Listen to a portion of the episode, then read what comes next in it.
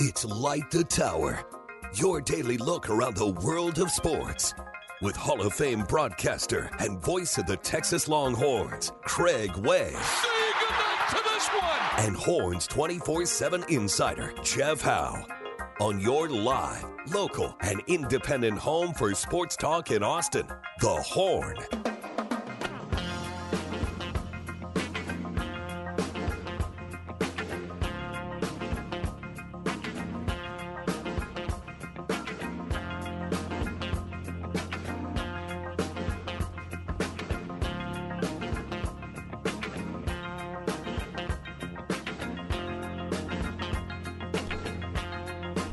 Light it up.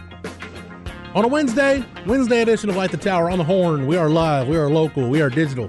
On the Horn app and at hornfm.com. Wherever you're listening, however you're listening, we thank you so much for being a part of today's presentation. I am Jeff Howe, Horns 24 7, horns247.com, at Jeff Howe 247 on Twitter.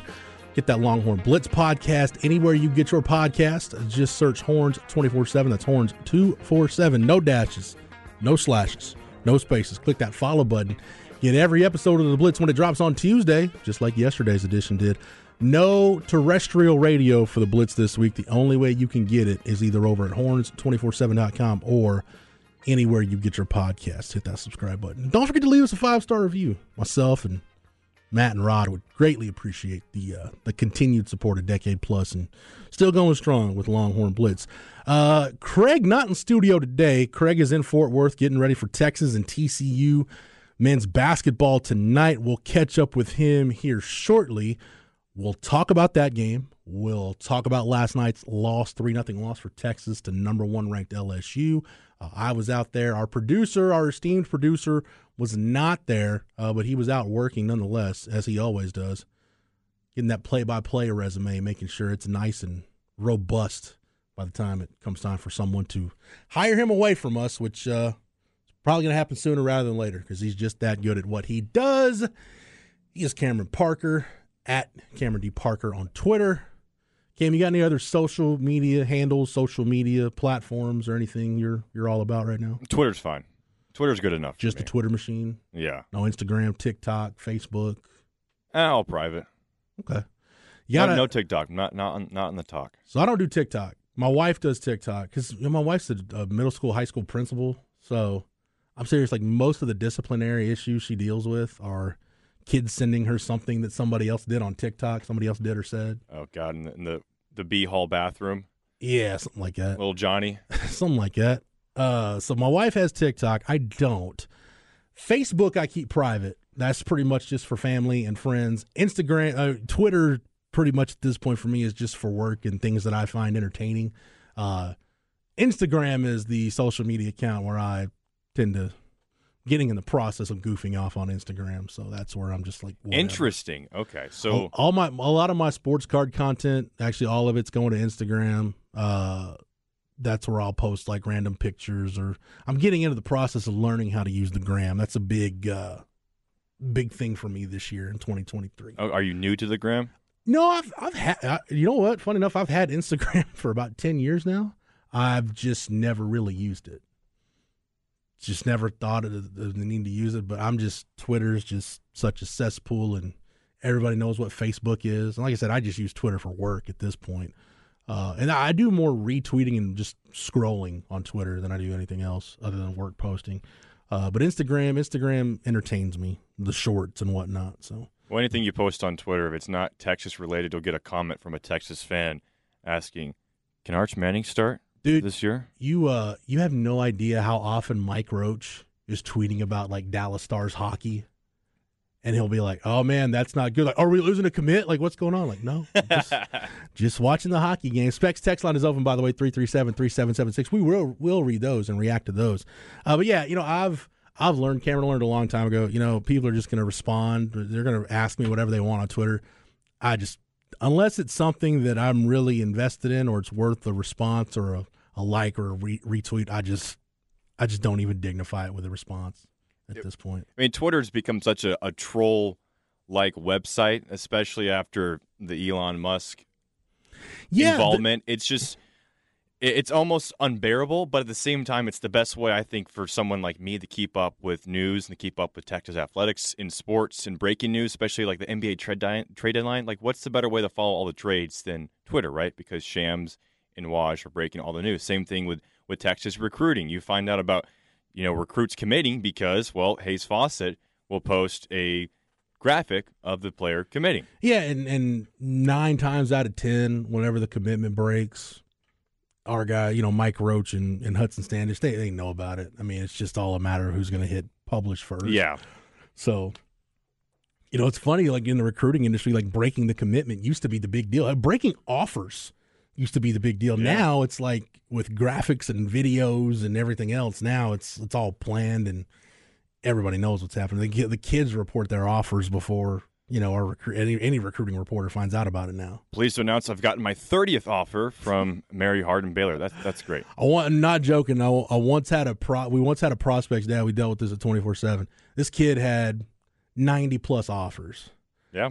And his dad was upset that we didn't have his Tulane offer on his profile. Like the system only allows us to list a certain number of offers and at some point, we just can't anymore. So sorry, your Tulane offer doesn't get noticed, but you know, just you you know you got it. Just trust me. We've filled up every possible space here. You're getting DMs. Why isn't Western Kentucky on here? There's only so much bandwidth, Cameron. Only so much bandwidth you can deal with. Uh, we're waiting to hear from Craig Way. Until then, we'll take your feedback on the specs text on again. Craig in Fort Worth getting ready for Texas men's basketball tonight.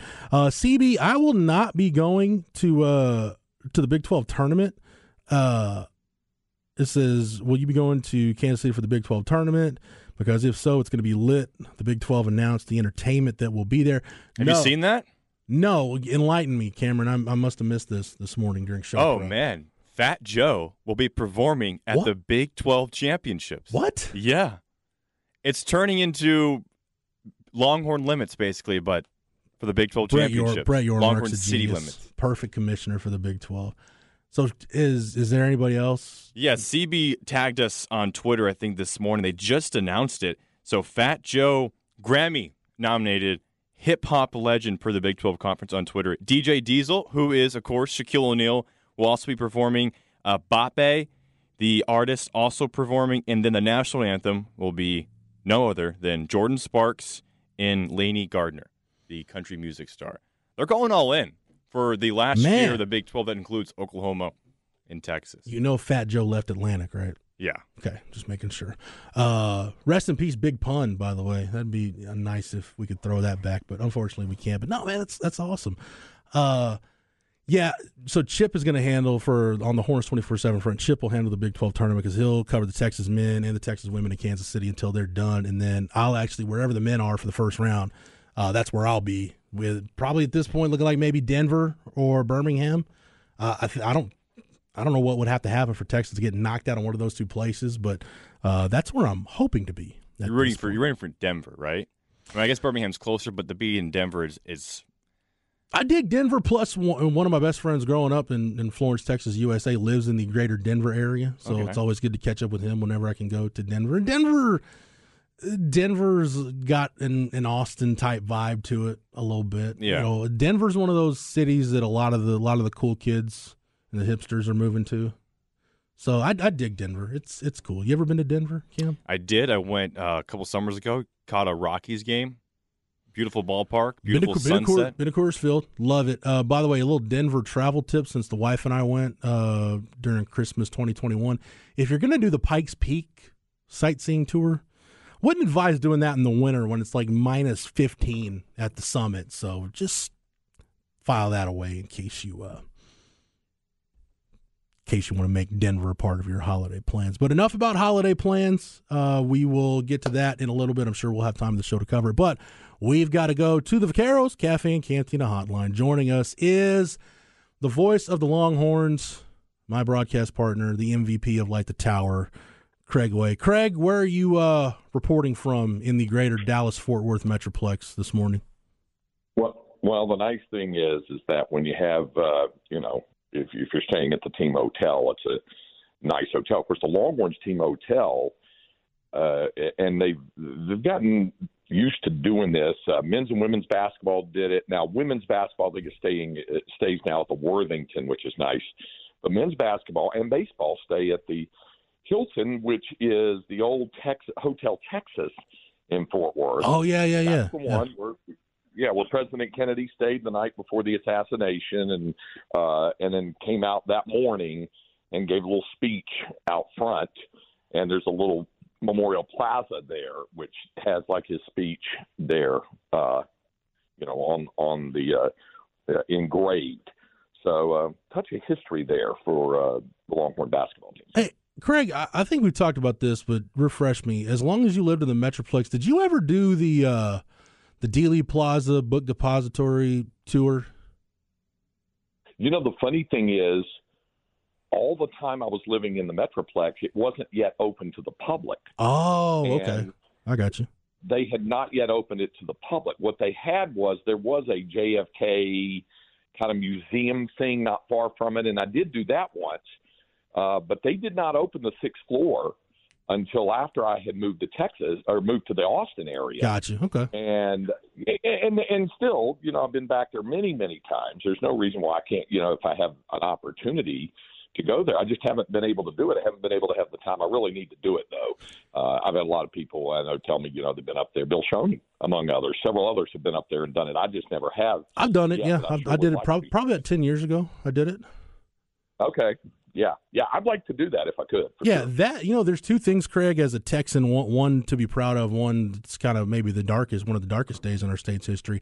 Uh, doing the sixth floor tour and then the battleship San Jacinto, walking through both of those deals. I'm like, how have I lived in this state my entire life and never done either one of these things? So.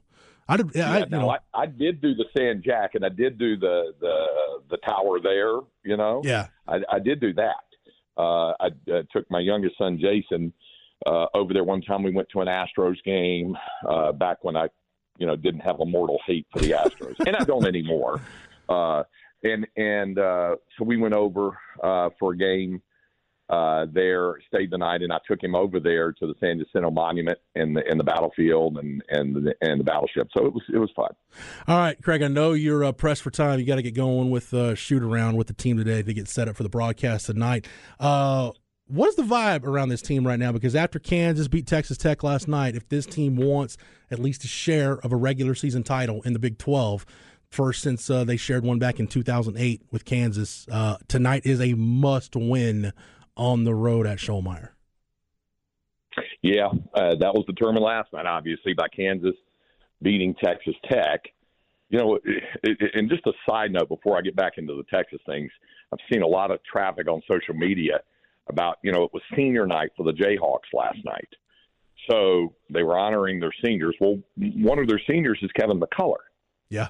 And it just so happened here it was senior night. Kevin McCullar the Red Raider who transferred to Kansas through the portal. And of course, he's being, you know, just absolutely just eviscerated on Twitter by tech fans, you know, but traitor and this and that. You're just you're, you're awful. You're a traitor. And this and that.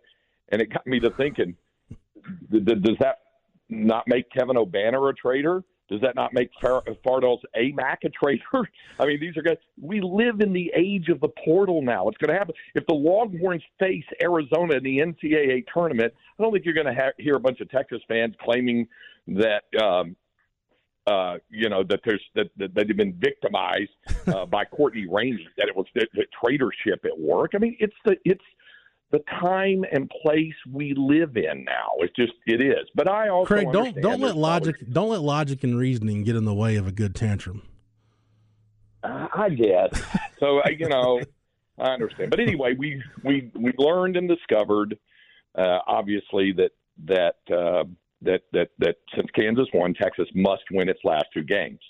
Uh, they must win tonight, and they must win. I had I think Ty Harrington, before we did the broadcast, asked me, and Keith Moreland did as well, you know, which game did I think would be more difficult to win? Uh, this game in Fort Worth tonight or the game on Saturday? And there's one side of me who wants to say the game tonight might be more difficult. It's TCU senior night. So they're fired up. It is a road game, and the road in the Big 12 is not a kind place. As we as we understand, even though Texas does own some road victories, but that's it's a tough deal to deal with. And of course, they'll be at home for their own senior day on Saturday afternoon. So, I mean, neither one is going to be easy, clearly. And, and I do like what Rodney Terry said on the media availability when he said, uh, I think he was asked, you know, how well we we ran the we ran it yesterday on the program where he was asked. I think it might have been Bob Ballou from KI asked him, "Have you been able to get the message across your guys the urgency of the moment uh, that they're probably going to have to win their last two games?" And he said, "But it's been like that." You know, that's life in the Big 12. They've had that. He said, We've been playing March basketball for several weeks now. And it kind of is like that in conference play. So, in terms of the urgency, the mental and emotional urgency of the moment. I don't think that's that much different for the guys, and they and they're you know you know how they are. They're they're uh, pretty laid back. They understand what they got to do, right. and then they oh, and then we'll see what it's like in shoot around here a little bit. But you know, then in addition to that, uh, it's it, it's what you make of it, how you make the adjustments coming off the loss to Baylor. They understand that that you know, dealing with TCU means dealing with one of the fastest teams in all of college basketball, one of the fastest teams in terms of transition offense. So they're going to have to deal with getting back and, and being in position. They're also going to have to guard the pick and roll better than they've been guarding it lately. And they, they went through a spate of that where they didn't defend the pick and roll very well. And then they made adjustments and did a much better job on it. And, um, you know, Rodney has said they've worked really hard on that. I mean, it's all about defense tonight, I think. Yeah, uh, transition defense is something he mentioned in the availability that they've really been working on. And, and to beat TCU, you've got to be great getting back in transition. Craig, uh, I don't know if you've heard anything in the last you know twelve or so hours. Is it still looking, as far as you can tell, like Eddie Lampkin will play for TCU tonight? Yeah, he's listed in their starters. Okay, for what that's worth. Uh, so I think he's probably going to go, and um, you know that at this time of year, guys really want to play, even if they're in the neighborhood of being able to go. And he does give them a presence. There's no doubt about it what he can do. And in their wins, he's been a factor. In their losses, not so much. So uh, I, I'm, I'm pretty certain we'll see him tonight. No question. Uh, Craig Way joining us from Fort Worth. It's Texas and TCU tonight. 7.30 with the pregame here on the Horn and on the Austin Radio Network. 8 o'clock with the tip with Craig and Eddie on the call from Schollmaier Arena on the TCU campus. Craig, other than transition defense, give me uh, give me one or two things that are top of mind for you that need to be on that checklist Texas has to check the box to, to get a win tonight in Fort Worth. Well, the easiest thing would be to say they got to make shots, and and they missed a lot of shots, as we know. Uh, you know, uh, on uh, Saturday in the loss in Waco. That that that's an easy default answer to go to. But it's what kind of shots are you getting? Can are they? It's kind of like in the baseball vernacular, uh, Jeff. When we talked to David Pierce uh, about pitches for his pitchers, mm-hmm. and and I'd say, how many innings would you like to get out of? So and so on a given night, how many pitches? And he says, well, it depends on what kind of pitches. Are they stress pitches? Or are they, you know, is he able to cruise through? And we saw that from Lebarron Johnson in the five innings. So in basketball, uh, are they rushed shots?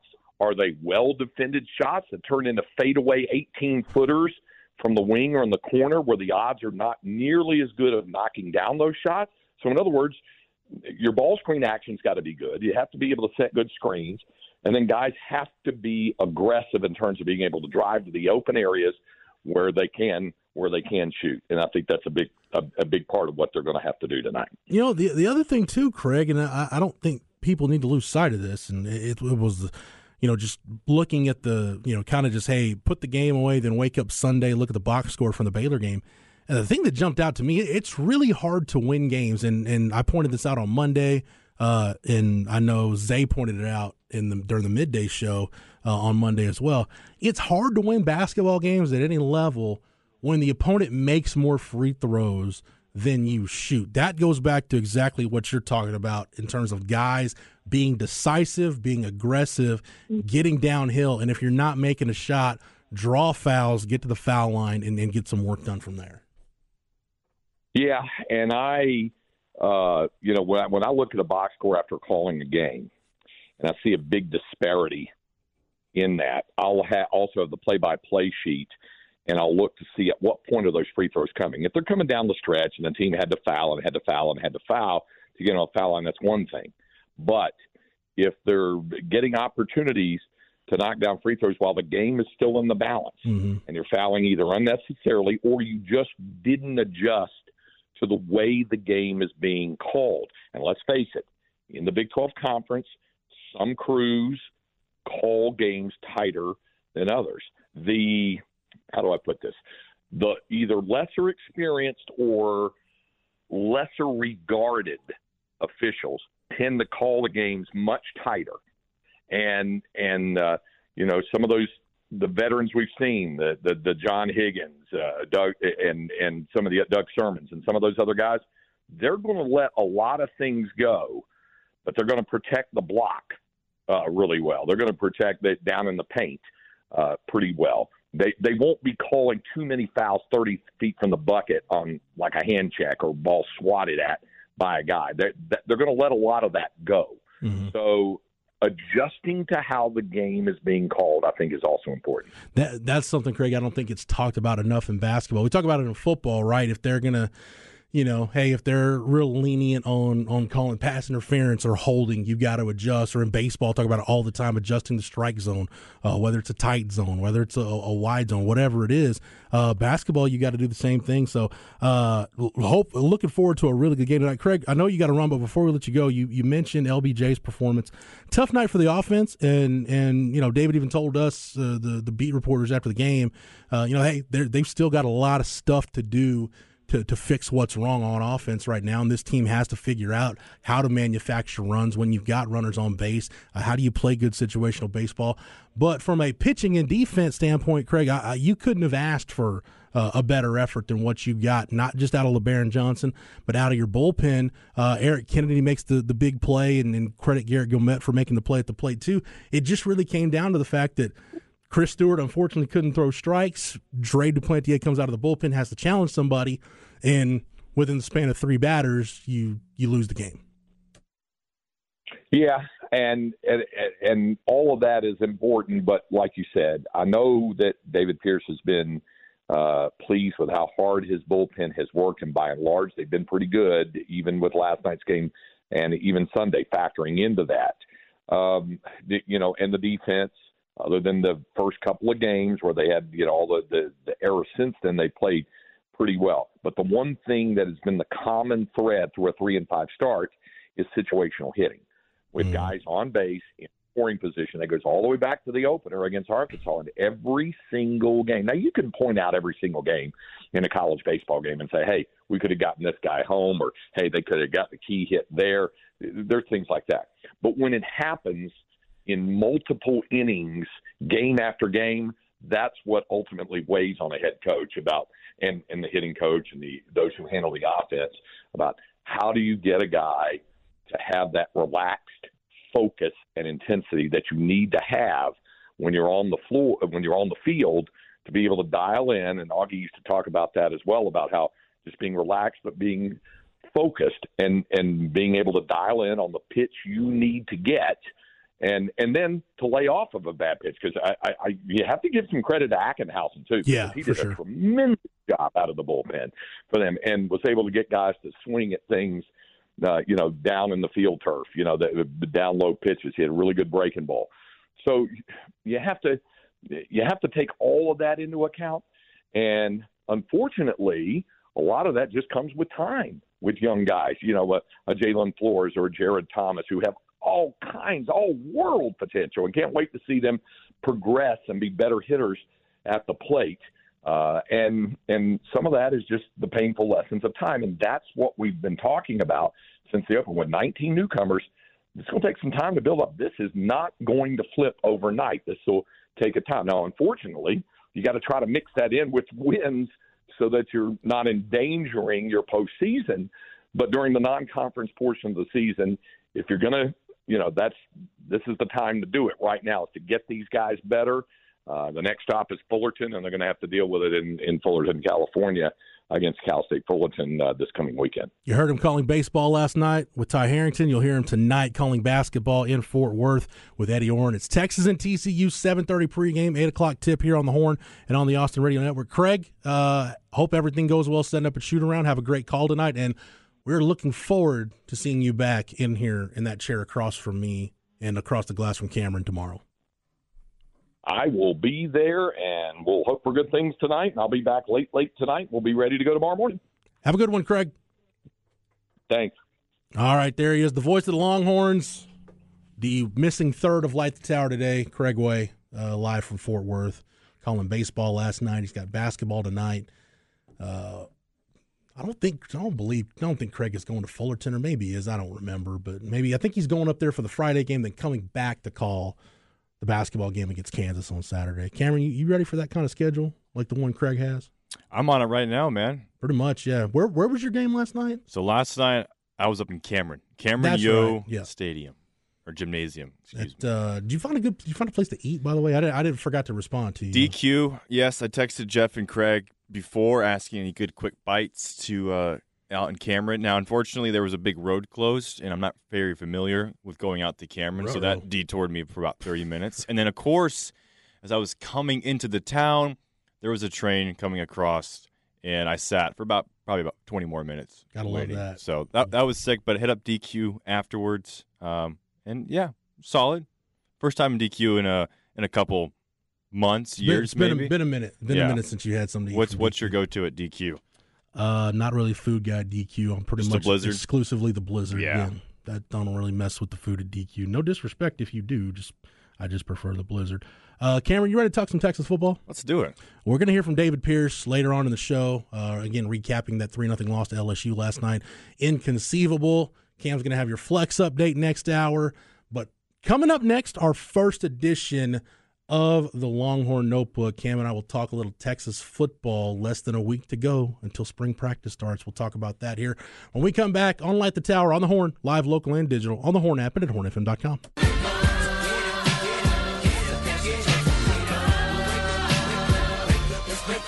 Craig Way and Jeff Howe light the tower.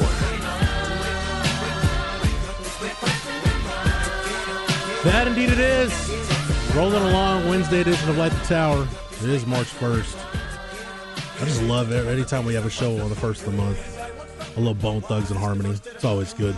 Uh, you heard Craig Way. You can hear that. We'll have that podcasted at the end of the hour. It'll be at hornfm.com if you want Craig's thoughts on the basketball game tonight against TCU. Again, 7.30 with the pregame, 8 o'clock with the tip. From Schollmaier Arena in Fort Worth, it's Texas and TCU. Craig and Eddie with the call. You can hear that here on the Horn and on the Austin Radio Network. Talking about the baseball game against LSU last night. Uh, Craig will be back in studio tomorrow. Uh, that if you need your Craig Way fix, now you know how to get it. It's Jeff Howe, Cameron Parker, and right now, let's get into the Longhorn Notebook for this hour. Jeff Howe's Longhorn Notebook. It is a Longhorn Notebook brought to you, as it always is, by Aaron Bowersock, your Longhorn lender. BowersockTeam.com is where you need to go to get that awesome service that Craig and his lovely wife got when they made the move to Georgetown. Craig has nothing but great things to say about how easy Aaron and her team made the home loan process. BowersockTeam.com. Get with Aaron Bowersock for all your home loan needs. She is your Longhorn lender. Cameron, I want to talk a little spring ball. We started talk, we talked a little bit about it on the Longhorn Blitz podcast. I wanted to kind of do a little spring preview, but we ended up talking way more about the combine just because one of my co-hosts on that podcast has gone through the NFL combine and knows mm-hmm. about the meat grinder that it is. So I always love getting Rod's thoughts around combine time. So we talked a little bit more about the draft prospects of the five guys in Indianapolis, uh, the five Texas products in Indianapolis, and kind of you know Bijan is it a is it a negative or a positive that he's doing all the on-field drills and testing. You can go get the Longhorn Blitz podcast uh, anywhere you get your podcast, like I said earlier. But we started talking about towards the end of the podcast, started talking about spring football and talking about position groups or players that have you really intrigued during spring practice. And they almost have to take quarterback out of the equation, right? Because everybody wants to know how Quinn's development is going to go in the spring with a full year in the program, a full year in Sark's offense. Everybody's going to want to know how things are going with Arch Manning, even even Maalik Murphy. I think Maalik Murphy's development going to be top of mind for a lot of people. But Cameron, I'll see if you're on the same page with Rod and myself and Matt. Give me a position group player, something that's top of mind for you that you'll be tracking from the start of spring practice on Monday through the spring game in April. Hmm. For me, I would say probably either defensive line, since Moro and Coburns are gone. Interior, interior or edge? Probably edge. Edge, okay. Go with the edge, and then honestly, outside of Xavier Worthy, receiver position. Because we've heard a lot about Isaiah Neyor. How will he look coming off the ACL? What will he be at? Will he be at ninety percent, eighty percent?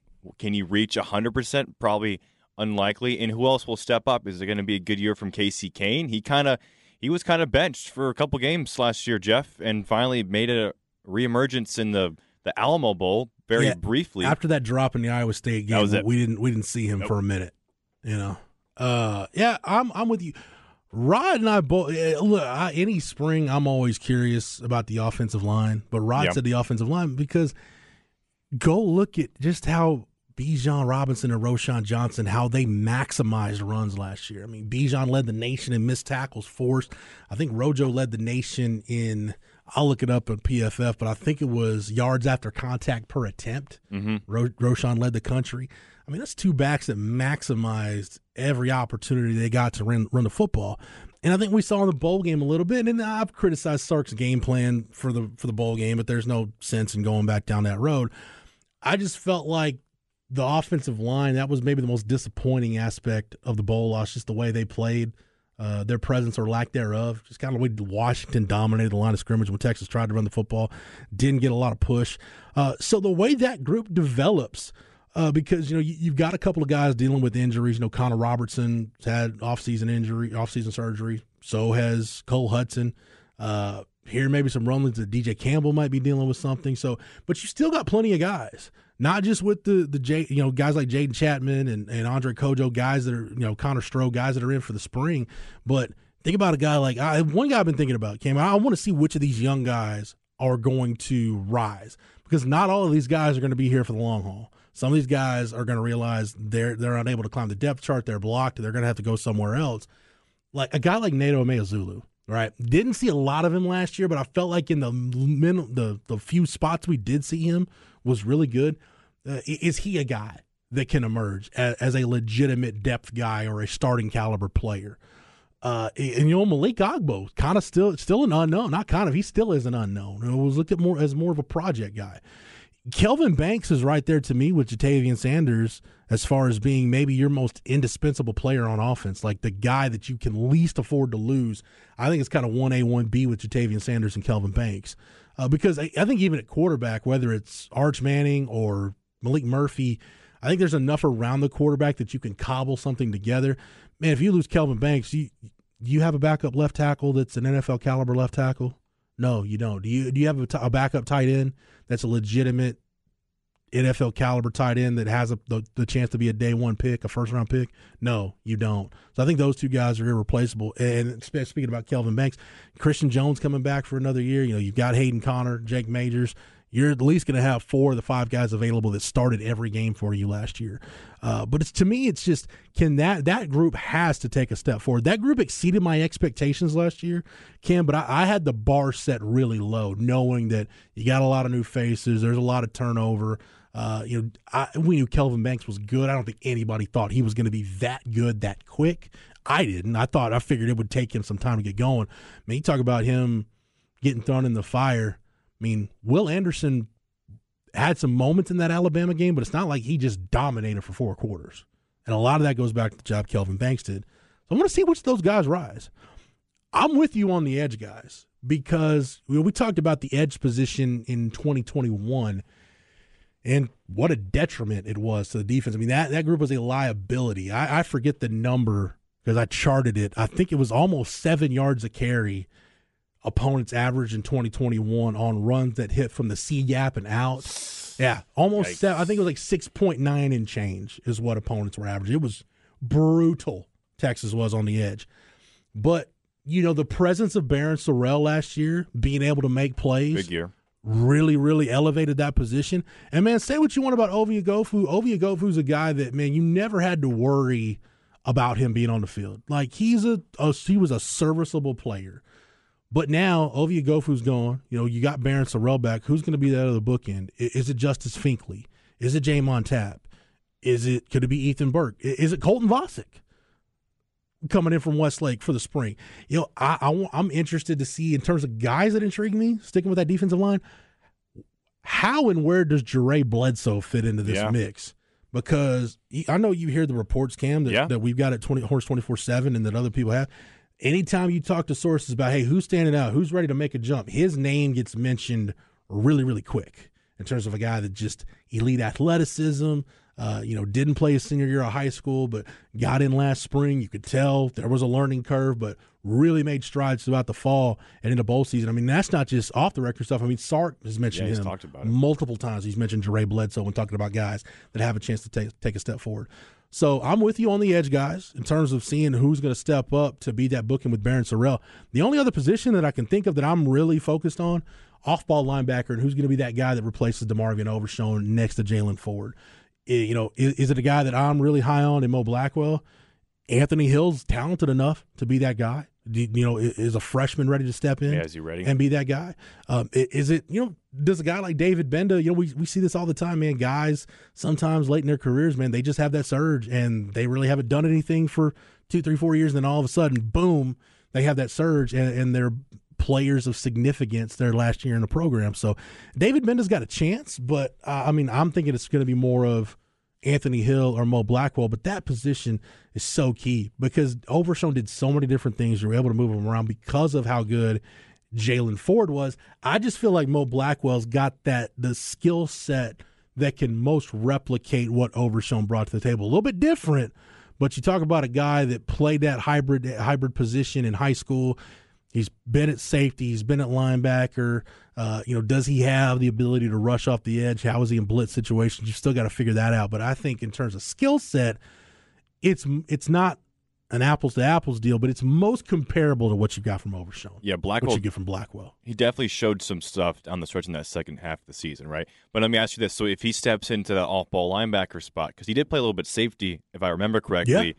who steps in at safety alongside? Jerrin Thompson? Are you thinking Jaylon Guilbeau or what? Because that, that safety spot then it becomes a question mark for me because I thought after last year that Blackwell would probably play safety, but it makes sense because no one was really sure that David yeah. Gbenda could play that off-ball linebacker spot. So it makes more sense because Blackwell has that hybrid experience, and that's what Marvin Overshown was coming out of high school. Uh, J- if Jalen Catalon's healthy, to me that cha- right, that changes not okay. only that changes not only your the complexion. Of, well, Jaylon Guilbeau's a factor though too. I mean he's going to factor in somewhere, whether it's at corner yeah, or, or, safety. Or safety. Uh, and I think that's the maybe he's the guy that gets cross trained because I think somebody at corner is getting cross trained at safety just to you know if you decide that B.J. Allen or Larry Turner Gooden aren't ready, maybe you just want a, a, a, presence of a guy who's played a little bit. Maybe Guilbeau slides back there because you're you're pretty good at corner now. Yeah, I think with with Ryan Watts coming back. Uh, we, we talked about Ryan Watts earlier in the week when we talked about the guys that made decisions to come back who's got the most to gain. You know, how does the NFL view Ryan Watts? Texas views him as a damn good boundary corner. So with Watts coming back, Terrence Brooks played really well late in the year. I think you're good at corner. Uh, Guilbeau, at the very least, he'll back up Jahdae Barron at that star position. But man, if Jalen getting back to safety, Jalen Catalon's healthy, changes not only the complexion of that position, it changes your whole defense. Because man, you go back to 2020 when he was healthy as a redshirt freshman at Arkansas freshman All American, mm-hmm. first team All SEC, was one of the most productive defensive players, period, in the SEC. He's just been hurt every year since. He was a guy that in the Arkansas game, we watched him and was like, yeah, man, we Texas could really use a safety like him. And unfortunately, he's just been bitten by the injury bug the last two years. I forgot about him because if he can stay healthy, like you mentioned, Jeff, that, that's that's huge for the defense because there's a pool of a lot of young guys from about two classes ago, right? You mentioned J'Mond Tapp, Dre Bledsoe, and the defensive back Austin Jordan, Larry Turner, Larry Turner Gooden, X'Avion Brice, even like who's yeah. going to step up from these guys? Vernon Broughton's another name. Someone has to step up because CB mentioned Alfred Collins. Uh, contract know, year. That's that's a guy that oh, we've seen him for so long in this area. Man, he's got everything you want. Like I think Alfred Collins, regardless, unless he just has an awful year, I think he's going to get drafted just based on measurables. Yes, he should. Somebody's going to take a no flyer on him like sixth, seventh round, someone will take a flyer on him, thinking, "Oh, I can turn this guy into something." Yes. Um, but yeah, Collins is a guy that with what you lost, losing Anthony Cook. I mean, and think about it. Lost Think- four guys. Lost four DBs. Think about it from this standpoint, though. With the guys that we're talking about stepping up, that you really, you know, maybe you've they haven't been in starting caliber, they haven't been in, in prominent roles, or you've seen them flash, they haven't put it all together. Think about this time last year. We were really curious how that transition was going to go for for Anthony Cook going to safety. And other than Jaylan Ford, Anthony Cook might have been your most consistent player on defense last year. Like Cook, Coburn, Ford, they're all they were all in that discussion He played with one arm that Alamo Bowl. play the last five games of the year with a broken forearm. Just I, I have nothing but respect for what Anthony Cook did in the second half of the year. So there's that part of it, and then you know a guy like Keandre Coburn. I mean, we talked about it on the Blitz. I was sitting here a year ago saying, "Man, I think Coburn just played too much in 2021. I think Byron Murphy needs to probably get some of his snaps. Coburn needs to play less." And credit Coburn for putting in the work. Credit Bo Davis for getting him there. Keandre Coburn became a really productive, disruptive three down player.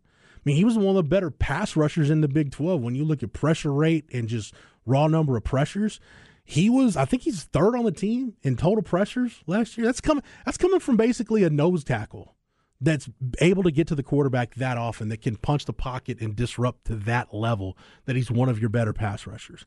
So those were guys that we were talking about this time last year. We weren't sure what it was going to look like. I say the same thing for D'Shawn Jamison at corner, coming off of a not good year in 21. So we saw guys elevate themselves last year, so it's certainly possible. But I, to me, Jalen Catalon's the key. And as long as you find somebody that can run with Jaylan Ford at that off-ball linebacker position, you got a bunch of guys. Basically, Cam, here's where I am with with with off-ball line. Like I think safety, whether you put Guilbeau back there, or Barron, maybe you cross train him, whatever. You've got enough pieces that you can mix around to have, at the very least, a competent secondary and maybe even a good secondary with the pieces you've got. Take Catalon out of the equation.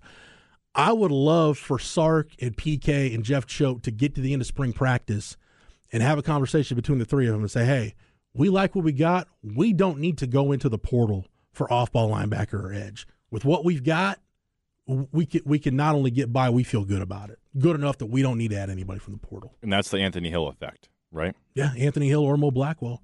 Or if you decide, man, maybe you can platoon both of them. Maybe you can kind of moneyball Overshown skill set with those two guys. Situationally, they can do some different things, and maybe it's based on opponent. You might like one over the other. They might one might play more than the other. So I, you got the pieces, but this spring is going to be fun to watch, just from a player development standpoint, to see can these guys that you need to rise to get to where you want to be, can they make those strides? All right, take a break, come back. Inconceivable, going to close out hour number one of Light the Tower on the Horn, live, local, and digital, on the Horn app and at hornfm.com. Inconceivable. Inconceivable. Inconceivable. Inconceivable. You keep using that word. I don't think it means what you think it means. All right, two quickies to close out hour number one. Cameron, how do you spell Jackie Robinson's first name? J Yep. A Yep. C K I E. You are correct, uh, which means you're better than New York City's Department of Transportation. Oh no. Uh, the road sign for Jackie Robinson Parkway was spelled J A K I E. Come on, man. Robinson Parkway, under a picture of the legendary baseball player, according to a report from the New York Post.